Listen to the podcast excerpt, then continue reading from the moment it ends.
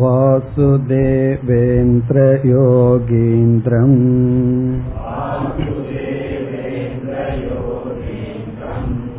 नत्वा ज्ञानप्रदं गुरुम्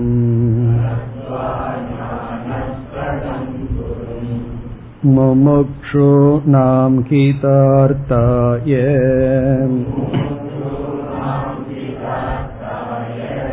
तत्त्वबोधोऽभिधीयते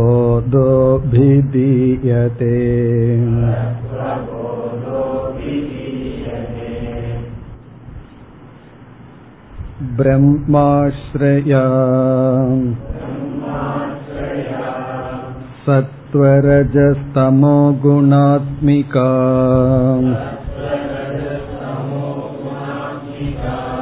माया अस्ति तत आकाशसम्भूतः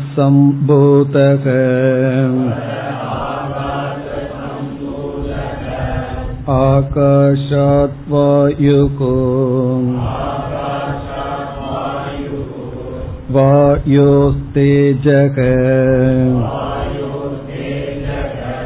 तेजसः आपः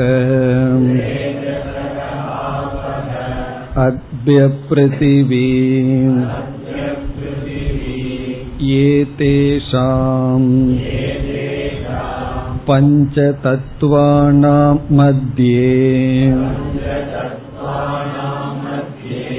आकाशस्य सात्विकांशाद् श्रोत्रेन्द्रियं सम्भूतम् वायो सात्विकांशात् त्वगिन्द्रियं सम्भूतम् अग्ने सात्विकांशात्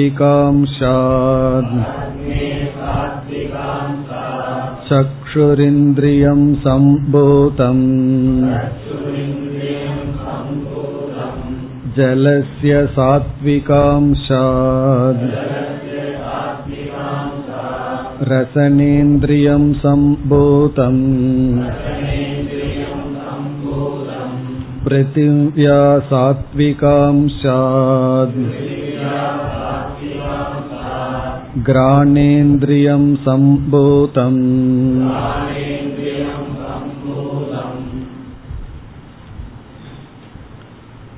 சிருஷ்டியை பற்றிய விசாரத்தில் இப்பொழுது நாம் இருக்கின்றோம்.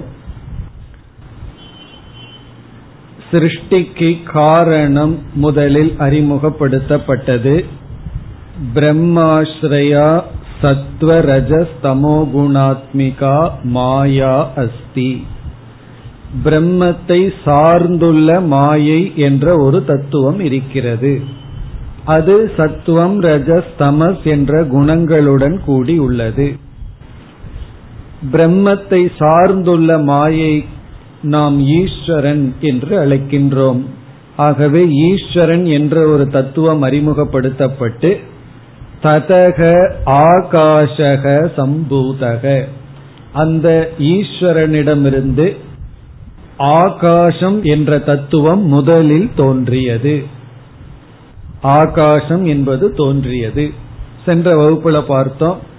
ஒரு காரணத்துடன் நாம ரூபத்தை சேர்த்தினால் காரியம் வரும். களிமண் என்ற ஒரு காரணத்துடன் ஒரு உருவத்தையும் ஒரு பெயரையும் கொடுக்கும் பொழுது பானை உருவாகின்றது. தங்கம் என்ற காரணத்துடன் ஒரு நாம ரூபத்தை கொடுக்கும் பொழுது அதை வளையல் செயின் என்றெல்லாம் காரியம் உருவாகின்றது அப்படி மாயை என்ற ஒரு தத்துவத்துடன் கூடிய ஈஸ்வரனிடம் எது சேர்க்கும் பொழுது ஆகாசம் வந்தது என்றெல்லாம் நாம் பார்த்தோம். சப்தம் என்ற குணம் சேரும் பொழுது ஆகாசம் வந்தது. பிறகு இப்பொழுது மாயை ஆகாசமாக மாறி இருக்கின்றது. அப்படி மாறிய ஆகாஷாத் வாயுகு வாயு என்ற தத்துவம் தோன்றுகிறது. பிறகு வாயுவிலிடமிருந்து தேஜக அக்னி என்ற மூன்றாவது தத்துவம். நான்காவது அக்னியிலிருந்து நீர் ஆபக. ஐந்தாவது அத்யக பிருத்திவி நீரிலிருந்து பூமி. இப்ப இந்த ஐந்து பூதங்கள் தோன்றி இருக்கின்றன. நாம் இப்பொழுது கவனமாக மனதில் வைக்க வேண்டித்தது இந்த ஐந்துமே இப்பொழுது பார்த்து அனுபவிக்கின்ற பூதங்கள் அல்ல. இதனுடைய சூக்மமான அவஸ்தை. இப்ப நாம பார்த்து அனுபவிக்கின்ற ஐந்து பூதங்களும் சூக்மமான அவஸ்தையில் இருப்பதுதான் இப்பொழுது தோன்றி உள்ளது இனி நம்முடைய சிந்தனை எப்படி தொடர வேண்டும் என்றால் ஒவ்வொரு பூதங்களும் மாயையிலிருந்து தானே தோன்றின. ஆகவே ஒவ்வொரு பூதங்களுக்குள்ளும் சத்துவம் ரஜஸ் தமஸ் என்ற குணங்கள் இருக்கின்றன. அத்துடன் சப்த ஸ்பர்ஷ ரூப ரசகந்தம் போன்ற குணங்களும் சேர்ந்து சேர்ந்து இருக்கின்றன. ஆனால் இப்பொழுது நம்ம மனதில் இருக்க வேண்டியது ஐந்து பூதங்கள் வரிசையாக மனசுல பதிய வைத்துக் கொள்வோம். ஆகாஷக வாயுகு தேஜக அதாவது அக்னி பிறகு நீர் ஜலம் பிறகு பிருத்திவி. இப்படி ஐந்து பூதங்கள் சூக்மமான பூதங்கள் தோன்றி உள்ளன. இதில் ஒவ்வொரு பூதங்களுக்குள்ளும் என்ன இருக்கின்றது? சத்துவம் ரஜஸ் தமஸ் என்ற குணம் இருக்கிறது. ஆகவே ஆகாசத்துக்குள் சத்துவம் ரஜஸ் தமஸ் வாயுவுக்குள் சத்துவம் ரஜஸ் தமஸ் அக்னிக்குள் சத்துவம் ரஜஸ் தமஸ் நீருக்குள் சத்துவம் ரஜஸ் தமஸ் பூமிக்குள் சத்துவம் ரஜஸ் தமஸ் இப்படி இருக்கின்றன. இனி என்ன ஆகின்றது என்றால் ஆகாசத்தில் இருக்கின்ற சத்துவ அம்சத்திலிருந்து ஒரு இந்திரியம் தோன்ற போகிறது. அதாவது நம்ம ஏற்கனவே பார்த்துள்ளோம் சூக்மமான பூதங்கள் முதலில் தோன்றி அதற்கு பிறகு சூக்ம சரீர சிருஷ்டி வரும் என்றும் பிறகு ஸ்தூல பூதங்களும் ஸ்தூல சரீர சிருஷ்டி என்று நான்காக நம்ம ஏற்கனவே பார்த்திருக்கோம். அப்படி இப்பொழுது சூக்மமான பூத சிருஷ்டி முடிவடைந்து விட்டது. இனி சூக்ம சரீர சிருஷ்டி வரப்போகின்றது இந்த சூக்ம சரீரத்தை தான் பத்தொன்பது என்ற கணக்கில் இங்கு பிரிக்கப்பட்டுள்ளது. ஆசிரியர் ஆரம்பத்தில் இருபத்தி நான்கு தத்துவங்களினுடைய உற்பத்தின்னு சொன்னார். அதுல ஐந்து தத்துவங்கள் முடிவடைந்து விட்டது. பஞ்சபூதங்கள். இனி பத்தொன்பது சூக்ம சரீரங்களினுடைய அங்கங்கள் தோன்ற வேண்டும். அது எப்படி தோன்றுகிறது என்றுதான் பார்க்க போறோம். மிக மிக எளிமையான முறையில் தான் இந்த சிருஷ்டி அமைந்துள்ளது. ஆகவே சுலபமான கருத்து தான் எப்படி என்றால் ஐந்து பூதங்களிடத்தில் ஆகாசத்தினுடைய சத்துவ அம்சத்திலிருந்து ஒரு இந்திரியம். அதே போல வாயுவனுடைய சத்துவ அம்சத்திலிருந்து ஒரு இந்திரியம் என்று ஐந்து பூதங்களினுடைய சத்துவ அம்சத்திலிருந்து ஒவ்வொரு இந்திரியங்கள் தோன்றின. அதாவது ஐந்து பூதங்களிடம் இருக்கின்ற சத்துவ குணத்தின் அம்சத்திலிருந்து ஐந்து ஞானேந்திரியங்கள் தோன்றின. அதுதான் அடுத்தது. ஆகவே இனிமேல் வந்து நம்ம பத்தொன்பது சூக்ம சரீர அங்கங்கள் எப்படி வந்தனன்னு பார்க்க வேண்டும். அதில் முதலில் ஐந்து ஞானேந்திரியங்கள். இந்த ஐந்து ஞானேந்திரியங்களும் ஐந்து பூதங்களில் இருக்கின்ற சத்துவ அம்சத்திலிருந்து தோன்றின. இனி நம்முடைய அடுத்த கேள்வி எந்த பூதத்தினுடைய சத்துவ அம்சத்திலிருந்து எந்த இந்திரியம் தோன்றின? இந்த இந்திரியம்ங்கிறதும் சூக்மமான ஒரு சக்தி. அது சூக்ம பிரபஞ்சத்திற்குள் அடங்குகின்றது. சூக்ம பூதத்திற்கு பிறகு சூக்ம சரீர சிருஷ்டி. பிறகு ஸ்தூல பூத சிருஷ்டி. பிறகு ஸ்தூல சரீர சிருஷ்டி. அதுல இப்ப சூக்ம சரீர சிருஷ்டிக்குள் இருக்கின்றோம். இனி நாம் பார்க்க போவது ஒவ்வொரு பூதங்களில் இருக்கின்ற சத்துவ அம்சத்திலிருந்து ஒவ்வொரு இந்திரியங்கள். இப்பொழுது பார்த்தால் அடுத்த பகுதி. ஏ தேஷாம் பஞ்ச தத்துவானாம் மத்தியே. ஏ தேஷாம் என்றால் இந்த பஞ்ச தத்துவானாம் மத்தியே. ஐந்து தத்துவங்களுக்குள். தத்துவம்ங்கிற சொல்லுக்கு இந்த இடத்துல ஃபேக்டர் ஐந்து பொருள்கள். ஐந்து விஷயங்கள். இங்கு ஐந்துங்கிறது ஐந்து சூக்ம பூதங்கள். இந்த ஐந்து சூக்ம பூதங்களுக்குள் ஆகாஷஸ்ய சாத்விக அம்சாத். ஆகாசம் என்ற பூதத்திடம் இருக்கின்ற சத்துவ அம்சத்திடம் இருந்து ஆகாஷஸ்ய என ஒவ்வொரு பூதங்களுக்குள்ளும் மூணு மூணு குணம் இருக்கு. அதுல சத்துவ அம்சத்திலிருந்து அதுவும் ஆகாசத்தினுடைய சத்துவ அம்சத்திலிருந்து ஸ்ரோத்ர இந்திரியம் சம்பூதம். ஸ்ரோத்ர இந்திரியம் என்றால் காது. கேட்கும் சக்தி என்ற இந்திரியம் தோன்றியது. அதாவது ஸ்ரோத்ரம் என்ற இந்திரியம். இப்ப நம்ம கண்ணுக்கு முன்னாடி தெரிகிற காது இருக்கே அது தோன்றவில்லை. அந்த கேட்கும் சக்தி நம்ம கண்ணுக்கு தெரிகிற காது மூலியமா வெளிப்படுகிறது. அந்த சக்தியானது தோன்றியது. இனி அடுத்தது வாயோகோ சாத்விக அம்சாத் துவக் இந்திரியம் சம்பூதம்.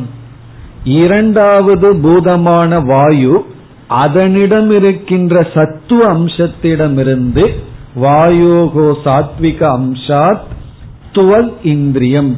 தொட்டு உணரக்கூடிய சக்தியானது தோன்றியது. அடுத்தது அக்னேகே சாத்விக அம்சாத் சக்ஷுரிந்திரியம் சம்பூதம். மூன்றாவதான அக்னி என்ற பூதத்தில் இருக்கின்ற சாத்விகமான அம்சத்திடமிருந்து சக்ஷுரிந்திரியம் சம்பூதம் கண் என்கின்ற அதாவது இங்கு பார்க்கும் சக்தி என்ற மூன்றாவது இந்திரியம் தோன்றியது. ஜலசிய சாத்விக அம்சாத் ஜலம் என்கின்ற நான்காவது பூதத்தினுடைய சத்துவ அம்சத்திலிருந்து ரசன இந்திரியம் சம்பூதம். ரசன இந்திரியம்னா சுவைக்கும் சக்தி தோன்றியது. நாக்கு தோன்றியதுங்கிறத விட நாக்கின் மூலம் வெளிப்படுகின்ற சுவைக்கும் சக்தி. பிருத்திவியாகா சாத்விக அம்சாத் கிராண இந்திரியம் சம்பூதம். இறுதி பூதமான பிருத்திவி என்ற அம்சத்திடம் உள்ள சத்துவ அம்சத்திடமிருந்து கிராண இந்திரியம். கிராணம்னா நுகரும். வாசனையை நுகரும் சக்தி தோன்றியது. மூச்சு விடுவதல்ல நுகரும் சக்தி. ஒரு வாசனையை தெரிந்து கொள்கின்ற சக்தியானது தோன்றியது. இப்ப இத்துடன் ஐந்து ஞானேந்திரியங்களினுடைய சிருஷ்டி முடிவடைகிறது. பத்தொன்பது அங்கமான சூக்ம சரீரத்தில் ஐந்து பூதங்களிடம் இருக்கின்ற சத்துவ அம்சத்திலிருந்து ஒவ்வொரு இந்திரியங்கள் தோன்றிவிட்டன.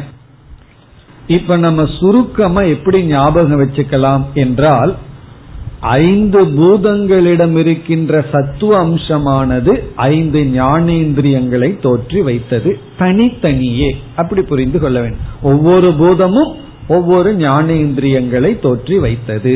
அதனிடமிருந்து வந்தது. இனி அடுத்தது என்ன வர இருக்கிறது என்றால் நம்முடைய சூக்ம சரீரமான மனம். அடுத்த சிருஷ்டி மனம்.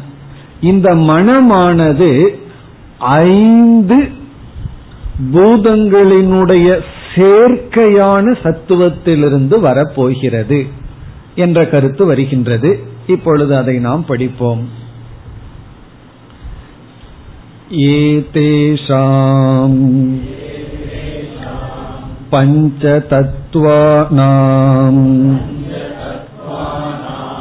पञ्चतत्त्वानाम् समष्टिसात्विकांशात्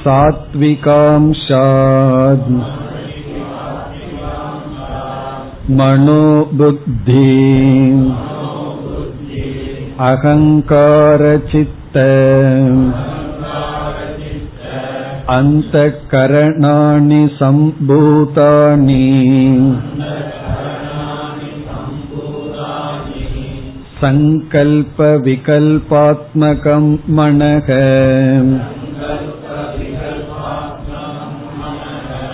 निश्चयात्मिका बुद्धिः अहङ्कर्ता अहङ्कारः चिन्तनकर्तृचित्तम्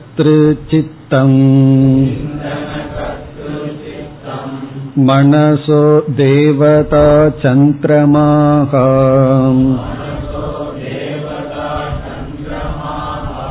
बुद्धेर्ब्रह्मा अहङ्कारस्य रुद्रः चित्तस्य वासुदेवः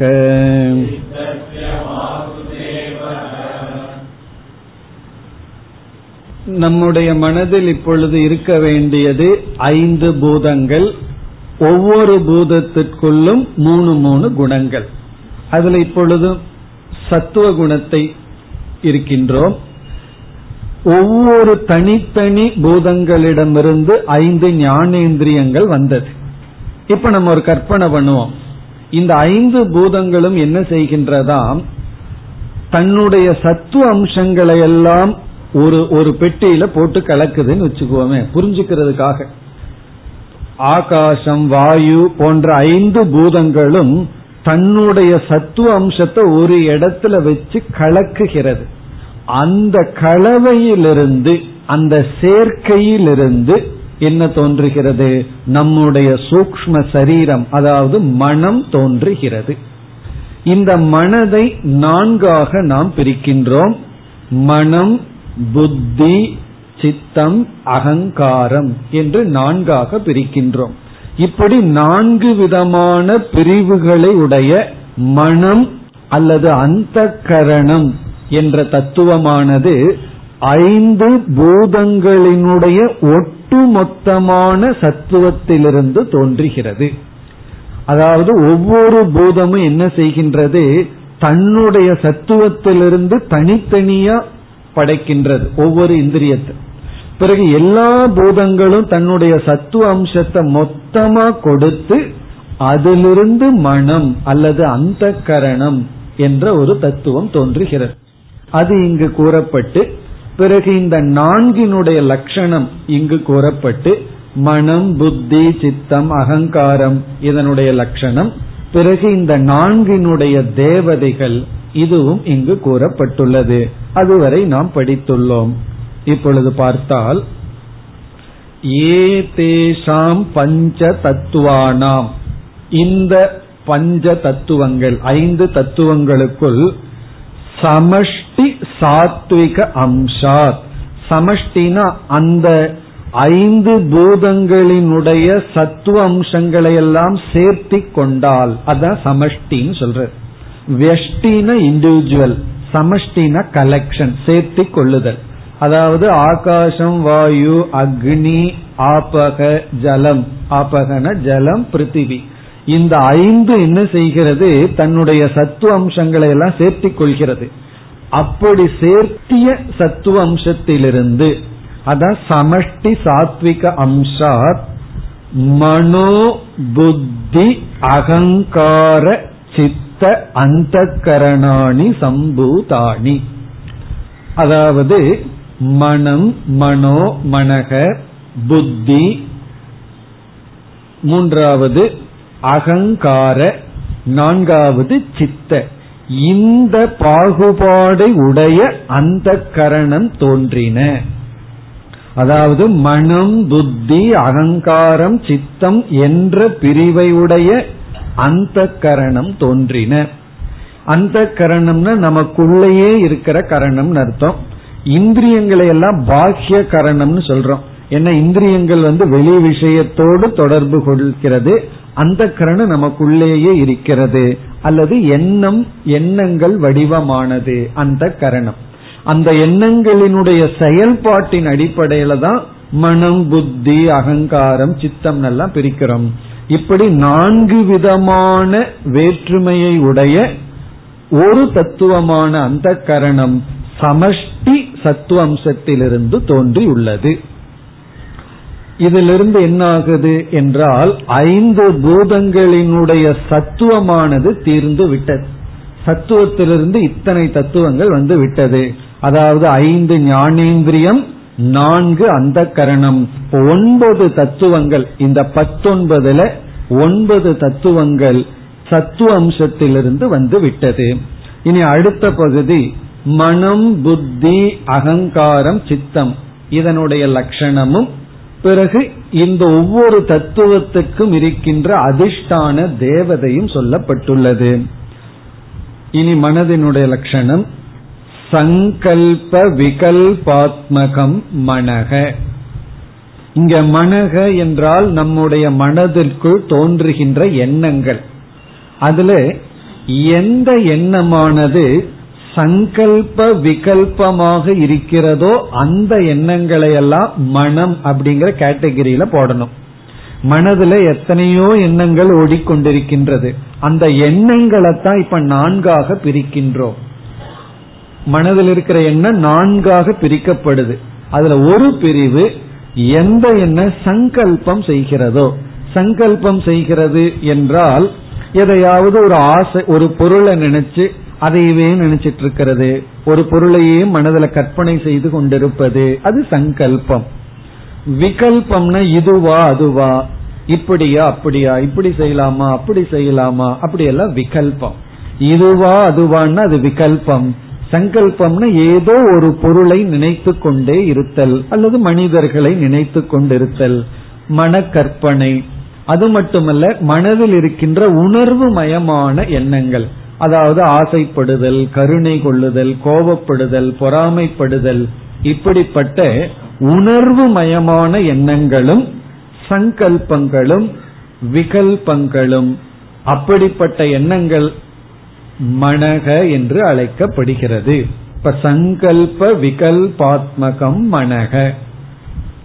இனி நிச்சயாத்மிகா புத்திகி புத்தி என்றால் எந்த ஒரு எண்ணம் இதுதான் என்று தீர்மானிக்கின்றதோ அந்த எண்ணத்திற்கு பேரு புத்தி. இப்ப நிச்சயாத்மிகா ஆத்மிகான தன்மை. நிச்சயம் செய்கின்ற தன்மையை உடைய எண்ணத்திற்கு புத்தி என்று பெயர். இப்ப நிச்சயாத்மிகா புத்திகி உண்மையிலேயே புத்தி மனக இரண்டுமே எண்ணங்கள் ரூபந்தான். ஒரு எண்ணம் வந்து உணர்வு மயமாக இருந்து இதுவா அதுவான்னு குழம்பிக் கொண்டிருந்தால் சந்தேகப்பட்டு கொண்டிருந்தால் அது வந்து மனம்னு சொல்லிடுறோம். இப்படித்தான் நிச்சயம் பண்ணா அது புத்தி. இந்த நிச்சயம் சரியாகவும் இருக்கலாம் தவறாகவும் இருக்கலாம். அதாவது கண் முன்னாடி இருக்கிறது கயிறா பாம்பான்னு நினைச்சோம்னா அது மனம். பாம்புதான்னு முடிவு செஞ்சாலும் சரி கயிறுதான்னு முடிவு செய்தாலும் சரி அது புத்தி. இது கயிறா பாம்பான்னு நினைக்கிறதுக்கு பேரு மனம். அது விகல்பம். இது கயிறு தான் அப்படின்னாலும் புத்தி. அங்க பாம்பு இருந்து இது பாம்புன்னு நிச்சயம் பண்ணாலும் புத்தி. ஆனா அங்க இருக்கிறது கயிறு. பாம்புன்னு நிச்சயம் பண்ணாலும் அத புத்தின்னு சொல்றோம். அத விபரீத நிச்சயம்னு சொல்றோம். இந்த நிச்சயம் வந்து சரியான நிச்சயம் தவறான நிச்சயம். ஆனா டிசைட் பண்ணிட்டு அது புத்தி. அதனாலதான் ஒருவர் வந்து ஒருவர் இடத்துல ஒரு அறிவுரையை கேட்கணும் அப்படின்னா அந்த புத்தி எப்படி இருக்கணும்னா நிச்சயம் பண்ணாம இருந்தா தான் அவங்களுக்கு சொல்ல முடியும். ஏதாவது விஷயத்த நிச்சயம் செய்து விட்டார்கள் என்றால் அது சரியோ தவறோ அவர் இடத்துல நம்ம வந்து நம்ம புதிய புத்தியை கொடுக்க முடியாது. ஏற்கனவே அங்க புத்தி செயல்பட்டு விட்டது. அப்படி நிச்சயம் செய்தால் அது புத்தி. நிச்சயம் செய்யற எண்ணத்துக்கு புத்தி. இனி மூன்றாவது அகங்கர்த்தா அகங்காரக. அதாவது அகங்காரத்துக்கு வந்து சுலபமான லட்சணம் வந்து அனாத்மாவான இந்த உடலை ஆத்மான்னு நினைச்சா அது அகங்காரம். அனாத்மனி ஆத்மத்துவ புத்திகி இங்க அனாத்மாவான ஸ்தூல சூக்ம காரண சரீரத்தை நான் என்று எந்த ஒரு எண்ணம் நினைக்கின்றதோ அதற்கு பெயர் அகங்காரக. ஆனா சாதாரணமா ஈகோங்கிறதுக்கு அகங்காரம்ங்கிற வார்த்தையை பயன்படுத்தும் ரொம்ப கர்வமா இருக்காங்க. அந்த அர்த்தத்துல இங்கு சொல்லப்படவில்லை. இந்த உடலை நான் நினைச்சா அது அகங்காரக. அதுதான் இங்கு சொல்லப்படுகிறது அகங்கர்த்தா. அகங்கர்த்தா என்றால் நம்முடைய மனம் நம்முடைய உடல் இதுதான் கர்த்தாவா இருக்கு போக்தாவா இருக்கு. அதை நான் என்று நினைத்தால் அது அகங்காரக. உடலினுடைய செயல் உடல் மனதினுடைய செயலை நான் செய்கிறேன்னு நினைக்கிறதுக்கு பேரு அகங்காரக. அத சுருக்கமா வந்து இந்த உடல் நம்முடைய மனம் இதுல நான்கிற புத்தி இருந்தா அந்த புத்திக்கு பேரு. நான்கிற எண்ணத்துக்கு பேரு அகங்காரக. பிறகு நான்காவது சித்தம். சிந்தன கர்த்திரு சித்தம். சித்தம் என்றால் நம்ம மனதில் இருக்கின்ற பதிவுகள் மெமரி அந்த பதிவுகளை தான் சித்தம் என்று சொல்கின்றோம். இப்ப நம்ம ஒரு ஒரு அனுபவம் நடக்கின்றது. அந்த அனுபவம் அப்பொழுது மறைந்து விட்டது. ஆனா அதை பற்றிய மெமரி ஞாபகம் நம்ம மனசுல பதிந்து விட்டது. அதற்கு பிறகு என்ன செய்யறோம் அந்த எண்ணத்தை மீண்டும் ஞாபகப்படுத்தி கொள்கின்றோம். ஒருவர் வீட்டுக்கு காலையில ஒன்பது மணிக்கு போறோம். ஏதாவது பிரேக்பாஸ்ட் சாப்பிடுங்கன்னு சொல்றார். உடனே நம்ம சித்த என்ன சொல்லுது? நான் சாப்பிட்டு தான் வந்தேன்னு சொல்லுது. சப்போஸ் நம்ம எட்டு மணிக்கு வீட்டுல வந்து ஒரு எட்டு இட்லி சாப்பிட்டதை மறந்துட்டோம்னு வச்சுக்குவோமே. என்ன ஆகும் தெரியுமோ? மறுபடியும் போய் உட்கார்ந்துருவோம் சாப்பிடுறதுக்கு. ஆனா ஞாபகம் வச்சிருக்கோம். இதே இது பத்து நாளைக்கு பிறகு ஒரு டேட் சொல்லி இந்த டேட்ல என்ன சாப்பிட்டீங்கன்னா நம்ம ஞாபகம் வச்சுக்கிறது இல்ல மறந்துடுறோம். அப்போ பகவான் வந்து எவ்வளவு பியூட்டிஃபுல்லா நம்ம சித்தத்தை வச்சிருக்காரு தெரியுமோ அதுவே ஆட்டோமேட்டிக் எரைஸ் கொடுத்துட்றாரு. கொஞ்ச நாளைக்கு அப்புறம் தேவையில்லாத அதே எரைஸ் ஆயிருது. அதுக்கப்புறம் எவ்வளவு நேரம் தேவையோ அது வரைக்கும் மனசுக்குள்ள இருக்கு. ஆனா சில அனுபவங்கள் அது வந்து போறதே இல்லை எரைஸ் ஆகிறதே கிடையாது. அது என்ன ஆகுது? சித்தத்துக்குள்ள பதிந்து இருக்கின்றது. அப்படி அதை மீண்டும் நம்ம மனசுல கொண்டு வந்தோம் அப்படின்னா அதை நம்ம என்ன செய்யறோம்? மீண்டும் ரீலிவ் அதாவது மீண்டும் அதை அந்த பழைய கடந்த காலத்தை எடுத்து நம்ம வாழ முடியும். காரணம் என்னன்னா சித்தம். ஆகவே இங்க சித்தத்துக்கு லட்சணம் சிந்தன கர்த்திரு சிந்தன கர்த்திரு என்றால் அதாவது மெம்மரிக்கு காரணமாக இருப்பது. ஸ்மிருதி சொரூபம் அப்படின்னு. சிந்தனம்னா இங்க மெம்மரின்னு நம்மளாக சிந்தித்தல். நம்ம சிந்திக்கிறதுக்கு உள்ள ஏதாவது டேட்டா இருக்கணும்ல ஒன்றுமே நமக்கு மெமரி ஆகலைன்னு வச்சுக்குவோமே. அனுபவிக்கிறோம் மறந்துடுறோம் அனுபவிக்கிறோம் மறந்துடுறோம் அப்படின்னா நம்மால ஒரு விவகாரமும் செய்ய முடியாது. அது உள்ள மெமரி ஆக ஆகத்தான் நம்மால வாழவே முடியும். இப்ப சிந்தன கருத்துனா எந்த ஒரு எண்ணமானது ஸ்மிருதியிலிருந்து வருகிறதோ அதெல்லாம் சித்தம் என்று சொல்லப்படுகிறது. இவ்விதம் உணர்வு மயமான சங்கல்ப விகல்பமாக இருந்தால் அதெல்லாம் மனம் அப்படிப்பட்ட எண்ணங்களுக்கு மனம் என்றும் இப்படித்தான் நிச்சயம் பண்ற எண்ணத்திற்கு புத்தி என்றும் உடலையும் மனதையும் நான் என்று சொல்கின்ற எண்ணத்திற்கு அகங்காரம் என்றும் நம்முடைய ஞாபகங்களை ஸ்மிருதியை மீண்டும் நாம் எடுத்து சிந்திக்கின்ற எண்ணங்களுக்கு சித்தம் என்றும் பெயர். இப்படி இந்த நான்கையும் சேர்த்து அந்த கரணம்னு சொல்றோம். மற்ற இந்திரியங்களை எல்லாம் கர்மேந்திரியம் ஞானேந்திரியம் எல்லாம் பாஹ்ய கரணம் என்று சொல்றோம். இந்த அந்த கரணமானது ஐந்து பூதங்களிடம் இருக்கின்ற மொத்தமான சத்துவ குணத்திடமிருந்து வந்துள்ளது. இனி இந்த நான்கினுடைய தேவதைகள் சொல்லப்படுகின்றது. மனசோ தேவதா சந்திரமாகா.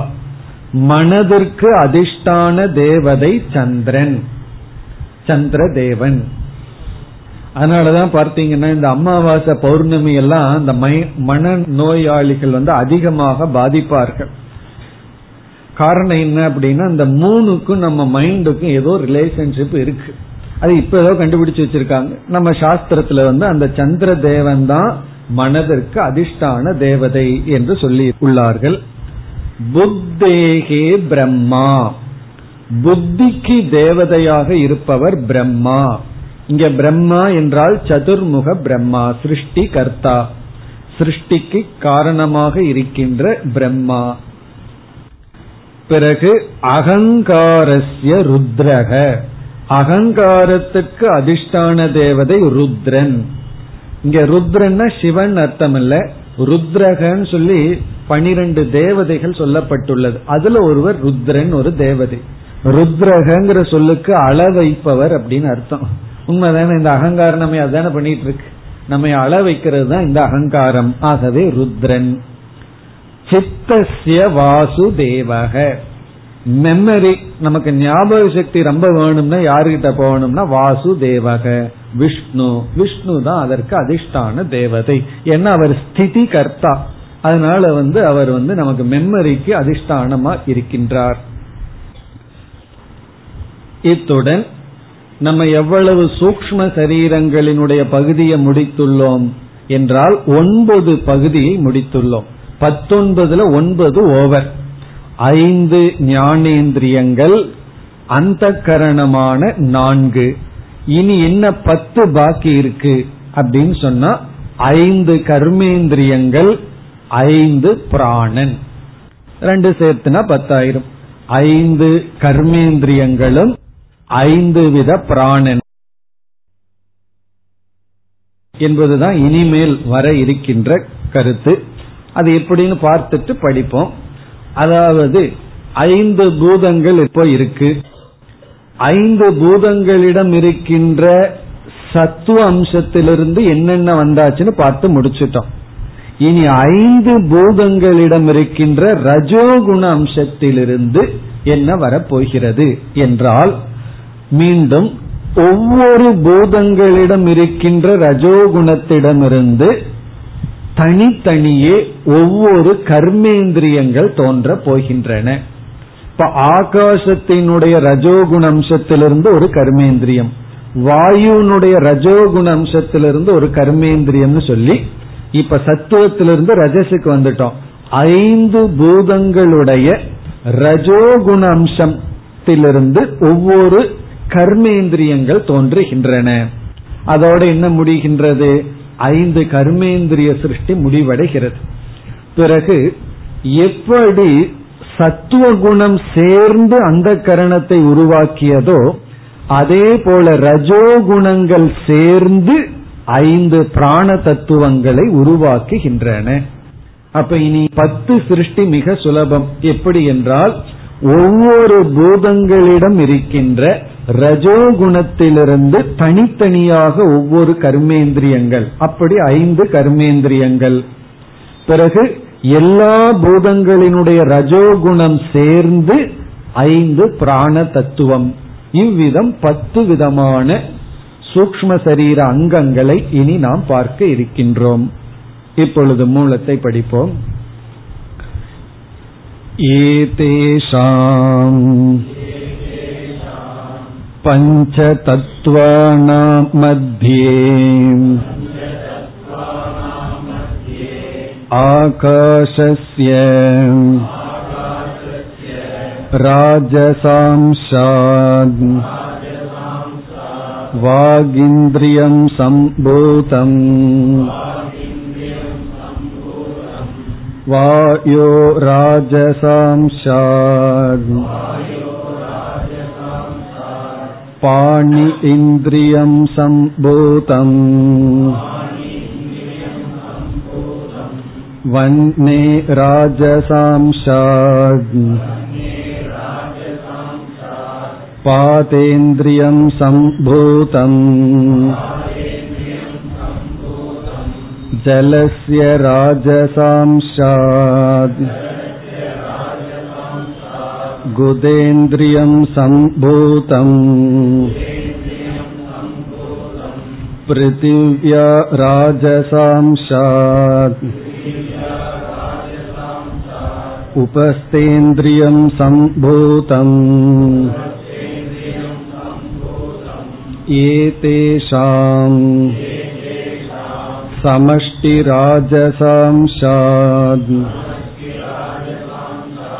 पञ्चप्राणासम्भूताः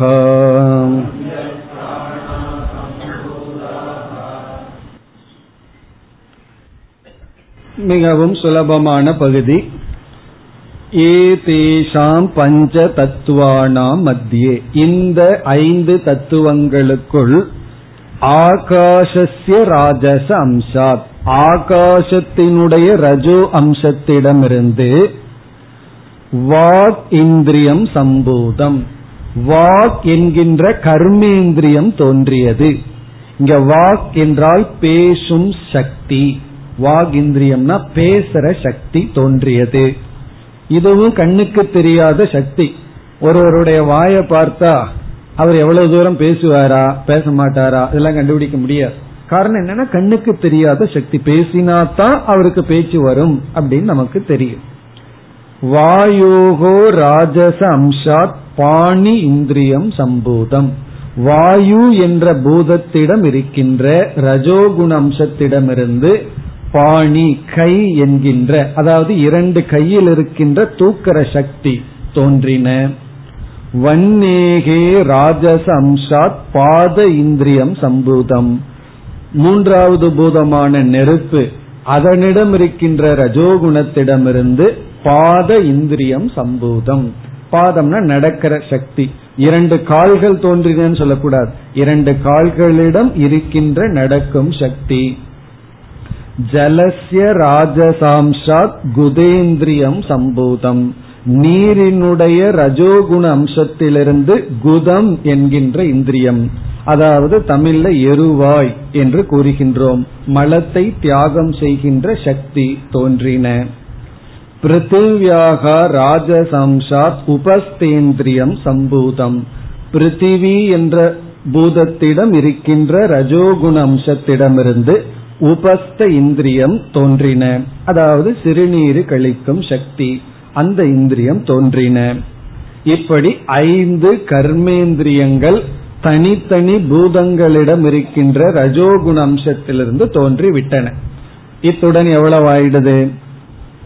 ஐந்து ஞானேந்திரியம் ஐந்து கர்மேந்திரியம் நான்கு அந்த கரணங்கள் பதினான்கு ஆகிவிட்டது. இனி இந்த பூதங்களினுடைய சமஷ்டி ரஜோகுணத்திடமிருந்து ஐந்து பிராணங்கள் தோன்றின. அது ஒரே வரியில முடித்து விடுகின்றார். அடுத்த வரி ஏ தேஷாம் சமஷ்டி ராஜச அம்சாத் பஞ்ச பிராணாகா சம்பூதாக. இந்த ஏதேஷாம் சமஷ்டி ராஜச அம்சா இப்ப நம்ம கற்பனை பண்றோம். இந்த அஞ்சு பூதங்கள் என்ன செய்கிறது? தன்னுடைய ரஜோகுணத்தை எல்லாம் ஒரு பாத்திரத்துல போடுது. தன்னுடைய ரஜோகுணத்தை எல்லாம் அஞ்சு பூதங்கள் சேர்ந்து போட்டு அந்த சமஷ்டி டோட்டல் ரஜோகுணத்திலிருந்து பிராண சக்தியானது வந்துள்ளது. அதாவது ஐந்து பிராணன் தோன்றி விட்டன. இப்ப இதுவரைக்கும் நம்ம எவ்வளவு விதமான சிருஷ்டி பார்த்துள்ளோம் என்றால் முதலில் ஐந்து பூதங்கள். சூக்மமான பூதங்கள். இந்த பூதம் எல்லாம் இன்னும் வரல. நம்ம எல்லாம் இந்த பூதத்துக்குள்ள வராத நிலையில இருக்கும் இன்னும். இந்த ஐந்து பூதங்களினுடைய சூக்ம நிலை. ஒவ்வொரு பூதங்களும் மாயையிலிருந்து வந்ததால் மாயையில் இருக்கிற சத்துவரஜஸ் தமஸ்ங்கிற தத்துவம் இருக்கு. அப்படி ஒவ்வொரு பூதங்களிடம் இருக்கின்ற சத்துவ குணத்திலிருந்து என்ன அம்சம் வந்தது? ரஜோ குணத்திலிருந்து என்ன அம்சம் வந்தது? ஒவ்வொரு பூதங்களினுடைய சத்துவத்தினுடைய சேர்க்கையிலிருந்து என்ன வந்தது? ரஜசினுடைய சேர்க்கையிலிருந்து என்ன வந்ததுன்னு பார்த்து முடிக்கும் பொழுது சூக்ம பூத சிருஷ்டி சூக்ம சரீர சிருஷ்டி முடிவடைந்து விட்டது. இனி அடுத்த என்ன சிருஷ்டி வரணும்?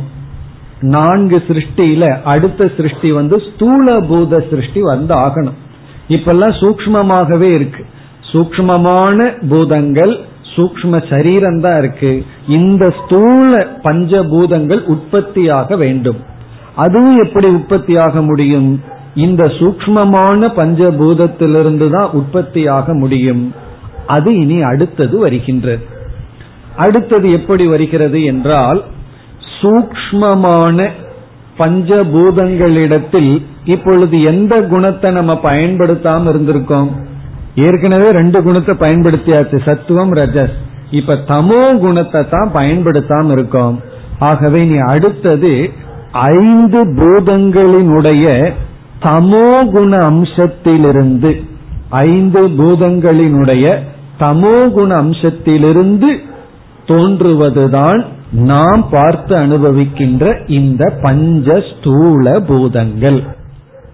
அதுதான் நம்முடைய அடுத்த விசாரம் ஐந்து சூக்மமான பூதங்களிடம் இருக்கின்ற தமோகுண அம்சத்திடமிருந்து வருவதுதான் இந்த ஐந்து பூதங்கள் அதுதான் அடுத்தது வருகின்றது அதை நாம் படித்துவிட்டு பிறகு விளக்கத்தை பார்ப்போம் एतेषाम् पञ्चतत्त्वानाम् तामसांशान् पञ्चीकृत पञ्चतत्त्वानि भवन्ति पञ्चीकरणम् कथम् इति चेत् एतेषाम् पञ्चमहाभूतानाम्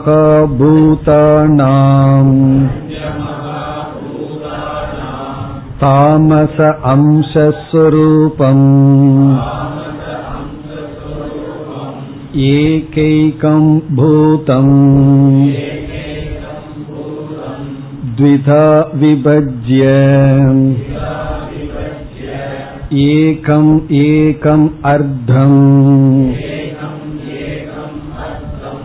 पृथक् तूष्णीम्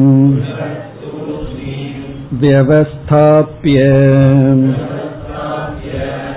अपरम् अपरम् अर्धम् चतुर्धा विभज्य स्व अर्धम् अन्येषु अर्धेषु स्वभागचतुष्टय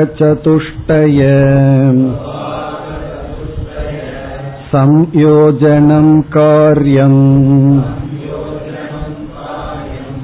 तथा पञ्चीकरणं भवति एतेभ्यः पञ्चीकृत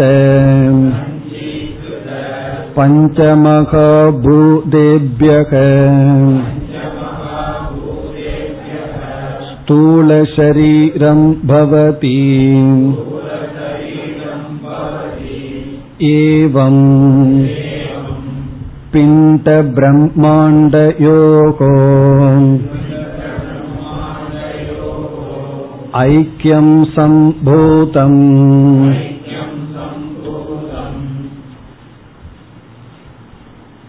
இனி வரவேண்டிய சிருஷ்டி நாம் பார்த்து அனுபவிக்கின்ற இந்த பஞ்சபூதங்களும் இந்த பஞ்சபூதங்களினுடைய சேர்க்கையான நம்முடைய ஸ்தூல சரீரமும்.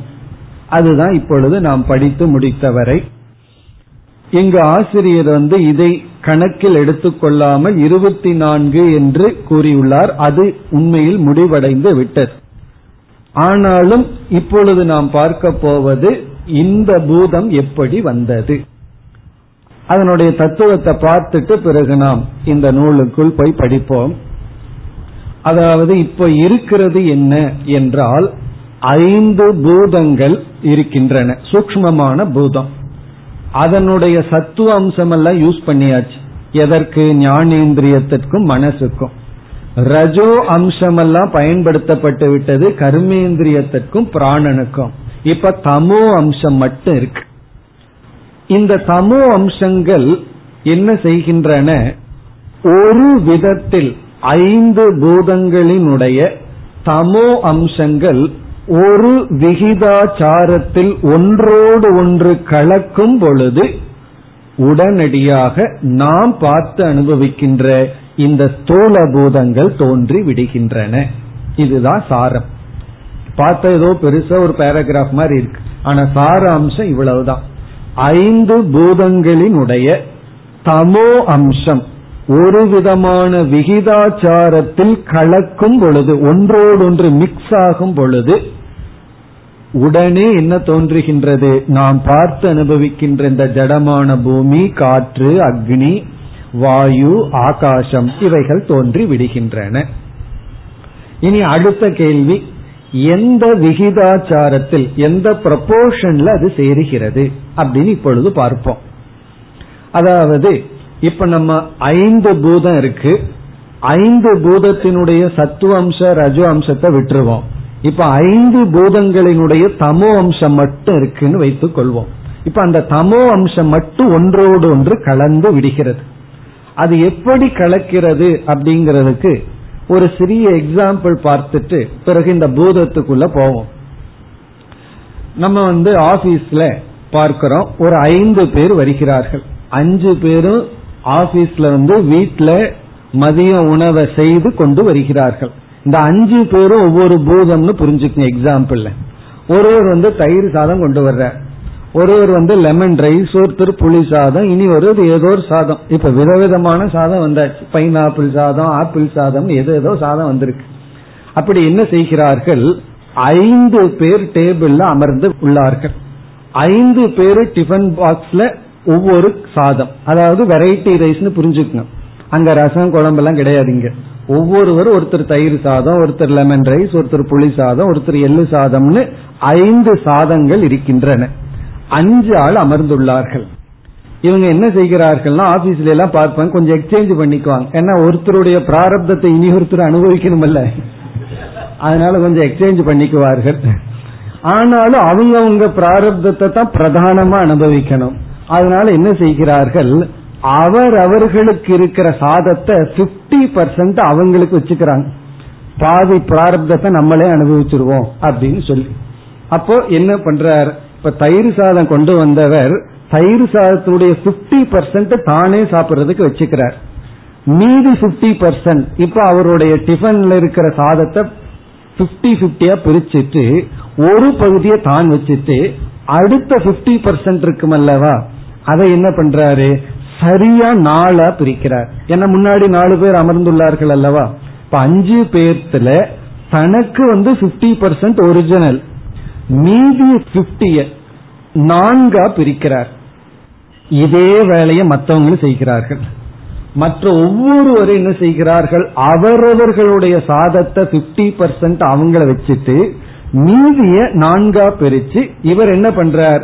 தயிர் சாத ஆள் என்ன பண்றார்? தன்னுடைய தயிர் சாதத்தினுடைய பிப்டிய தான் வச்சுட்டு மீதிய பகுதியை நாலு பேர்த்துக்கு கொடுத்துற இப்ப மீதி இருக்கிற நாலு பேர்த்துக்கும் ஒன் எயித் ஒன் எயித் தயிர் சாதம் போயிருது. டோட்டல்ல இருந்து போயிருது. இப்ப இவருக்கு காலி ஆயாச்சு பிப்டி என்ன பண்றார்? ஒவ்வொருவரிடமிருந்து அந்த பகுதியை வாங்கி கொள்றார்.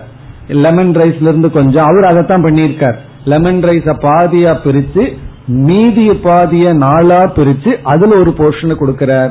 எள்ளு சாதம் புளி சாதம் இதெல்லாம் வாங்குறார். அப்ப இவருடைய தயிர் சாதத்தை பார்த்தா எப்படி இருக்கும்னா அதுதான் உண்மையான வெரைட்டி ரைஸ் பாதி தயிர் சாதமும் மீதி வந்து மீதி பாதியில நிறைஞ்சிரும். மீதி நாலு பேர்த்திடம் இருந்து வந்து நிறைஞ்சிரும். இந்த சாதம் இருக்கு இல்லையா? இப்ப இவரிடம் இருக்கிறது. அது வந்து hundred percent pure curd rice கிடையாது. காரணம் என்னன்னா பிப்டி பர்சன்ட் தான் ஒரிஜினல் மீதி கொஞ்சம் கொஞ்சம் மற்ற சாதத்தை வாங்கி உள்ளார்.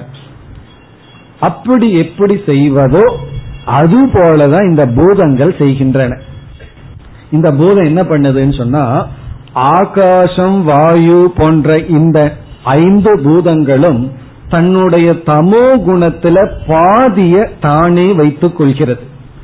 மீதி பாதிய நான்காக பிரித்து மற்ற பூதங்களுக்கு கொடுக்க மற்ற பூதங்களும் தன்னுடைய அம்சத்தை பாதியை வைத்துக்கொண்டு மீதி அம்சத்தை நான்காக பிரித்து மற்ற பூதங்களுடன் கலந்து விடுகிறது.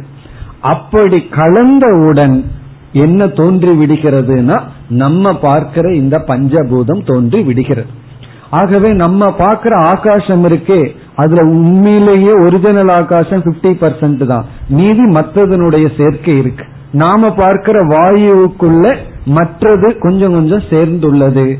இப்படி ஐந்து பூதங்கள் தன்னுடைய தமோகுண அம்சத்தை நாம் கூறிய இந்த விதத்தில் ஒன்றோடு ஒன்று கலக்கும் பொழுது பார்க்கின்ற இந்த பஞ்சபூதங்கள் தோன்றி விடுகின்றன.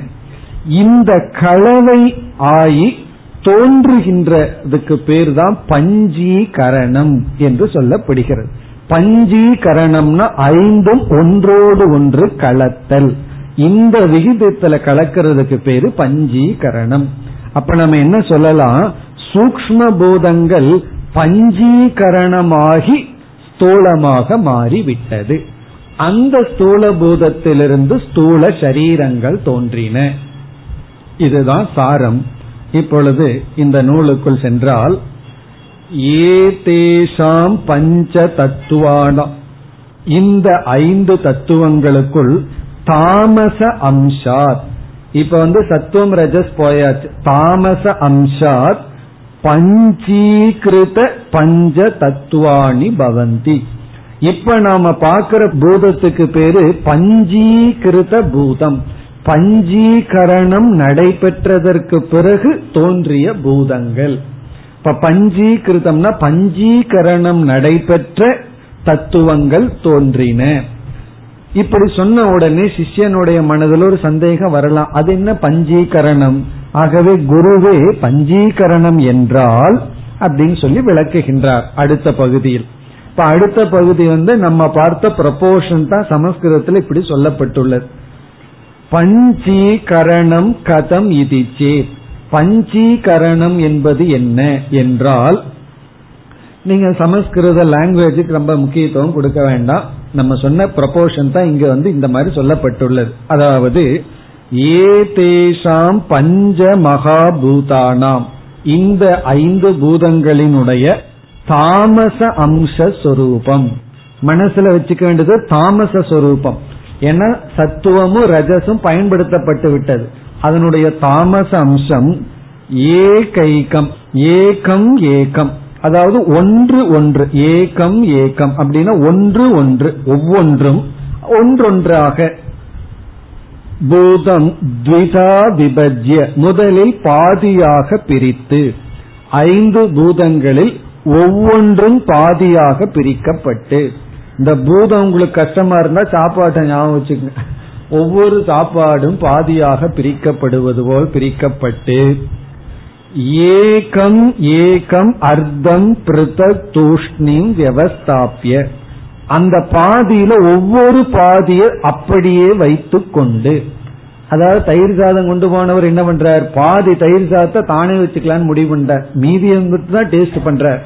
அப்போ ஏகம் ஏகம் அர்த்தம்னா ஒவ்வொன்றினுடைய பாதி பிருத்தக் தனியாக எடுத்து தூஷ்ணீம் விவஸ்தாப்பியனா அதை ஒன்றும் செய்யறதே இல்லை. அந்த பாதியை அப்படியே வைத்துக்கொண்டு அபரம் அபரம் அர்த்தம் ஒவ்வொன்றினுடைய மீதி பாதியை ரெண்டா பிரிச்சு ஒரு பாதி அப்படியே வைத்துக்கொண்டு மீதி பாதியை சதுர்த்தா விபஜ்ய நான்காக பிரித்து அந்த மீதி பாதிய சரிசமமா நாளா பிரிச்சு அப்புறம் என்ன பண்றாரு? தன்னிடத்துல பாதி இருக்கும் அல்லவா அந்த பாதியுடன் மற்ற பாதியை சேர்த்தி கொள்கின்றார். மற்ற பாதியில் இருக்கிற பாதி இருக்கு. அதுல கால் கால் இருக்கு. அதாவது ஒன் எய்த் வரும். அதை எடுத்துக் கொள்கின்றார். அப்படி எடுத்துக் கொள்வதுதான் பஞ்சீகரணம். அதுதான் இங்கு வருகின்றது. ஸ்வ அர்த்தம் அந்நேஷு அர்த்தேஷு. இந்த நான்காக பிரிக்கப்பட்ட பாதி இருக்கின்றதல்லவா? அது அந்நேஷு அர்த்தேஷு. மற்ற பூதங்களிடம் இருப்பதில் சபாக சதுஷ்டய சம்யோஜனம் நான்கை சேர்த்தி கொள்ளும் பொழுது. அதாவது இந்த நான்கு கொடுத்துட்டு ஸ்வ சதுஷ்டயம். தன்னிடத்தில் இருக்கிற நான்கு கொடுத்துட்டு ஒவ்வொரு பூதத்தில் இருக்கின்ற ஒவ்வொன்றா எடுத்து நான்கை சேர்த்தி கொண்டால் ததா பஞ்சீகரணம் பவதி. அப்பொழுது ஆவதுதான் பஞ்சீகரணம். இந்த பஞ்சீகரணம் நடைபெற்ற விட்டால் உடனே தோன்றுவது இந்த பூதம். நீ அடுத்த வரியில ஏதேபியக பஞ்சீகிருத பஞ்சமகா பூதேபியக இந்த பஞ்சீகரணமான இந்த பஞ்சமகா பூதத்தில் இப்பொழுதுதான் என்ன ஆயிருக்குன்னா நாம பார்த்து அனுபவிக்கிற பஞ்சபூதம் வந்தாச்சு. அந்த பஞ்சபூதத்திடமிருந்து ஸ்தூல சரீரம் பவதி நம்முடைய ஸ்தூல சரீரங்கள் தோன்றின.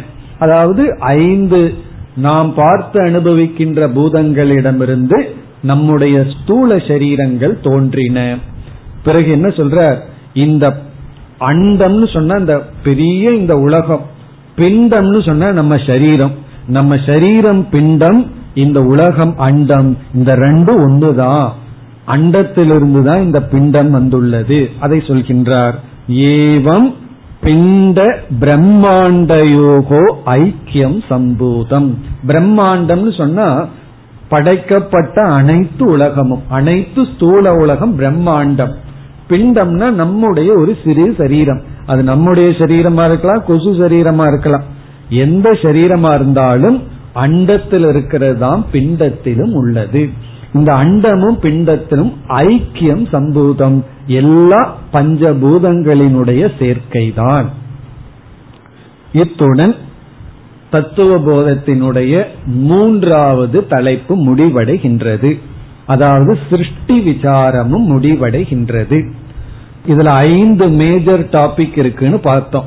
அந்த ஐந்துல முதல் அதிகாரித்துவம் சாதன சதுஷ்டய சம்பத்தி. எப்படிப்பட்ட தகுதிகளுடன் இருக்க வேண்டும்? இரண்டாவது ஜீவ விசாரம். ஆத்ம அனாத்ம விசாரத்தை பார்த்தோம். மூன்றாவது ஈஸ்வர விசாரம் அல்லது சிருஷ்டி விசாரம். அது இந்த பகுதியுடன் முடிவடைகிறது. ஏவம் பிண்ட பிரம்மாண்டயோகோ ஐக்கியம் சம்பூதம். அத்துடன் முடிவடைகிறது. இனி நான்காவது தலைப்பு ஜீவ ஈஸ்வர ஐக்கியம். ஜீவனுக்கும் ஈஸ்வரனுக்கும் உள்ள சம்பந்தம் ஐக்கியம். அல்லது ஜீவனுக்கும் ஈஸ்வரனுக்குள்ள ரிலேஷன்ஷிப் அல்லது மகா வாக்கிய விசாரம். அது நான்காவது தலைப்பு. அது அதிகமா இல்ல மிக குறைவாகத்தான் இருக்கு. இறுதி தலைப்பு வந்து இவ்வளவு கஷ்டப்பட்டு நம்ம புரிஞ்சிட்டோம்னா என்ன பலன் கிடைக்கும்? ஞான பலன் ஜீவன் முக்தி கர்மா தீரி அது கடைசி டாபிக் ஆகவே நமக்கு இன்னும் ரெண்டு தலைப்பு இருக்கின்றது. ஒன்று மகா வாக்கியம் அல்லது ஜீவ ஈஸ்வர விசாரம். இரண்டாவது இறுதி தலைப்பு ஞான பலம் ஜீவன் முக்தி விதேக முக்தி விசாரம். அடுத்த வகுப்பில் நாம் நான்காவது தலைப்புக்குள் செல்வோம் ஓம் போர் நமத போர் நமிதம் போர் போர் நமுதச்சதேம் पूर्णस्य पूर्णमादाय पूर्णमेवावशिष्यते ॐ शान्ति शान्ति शान्ति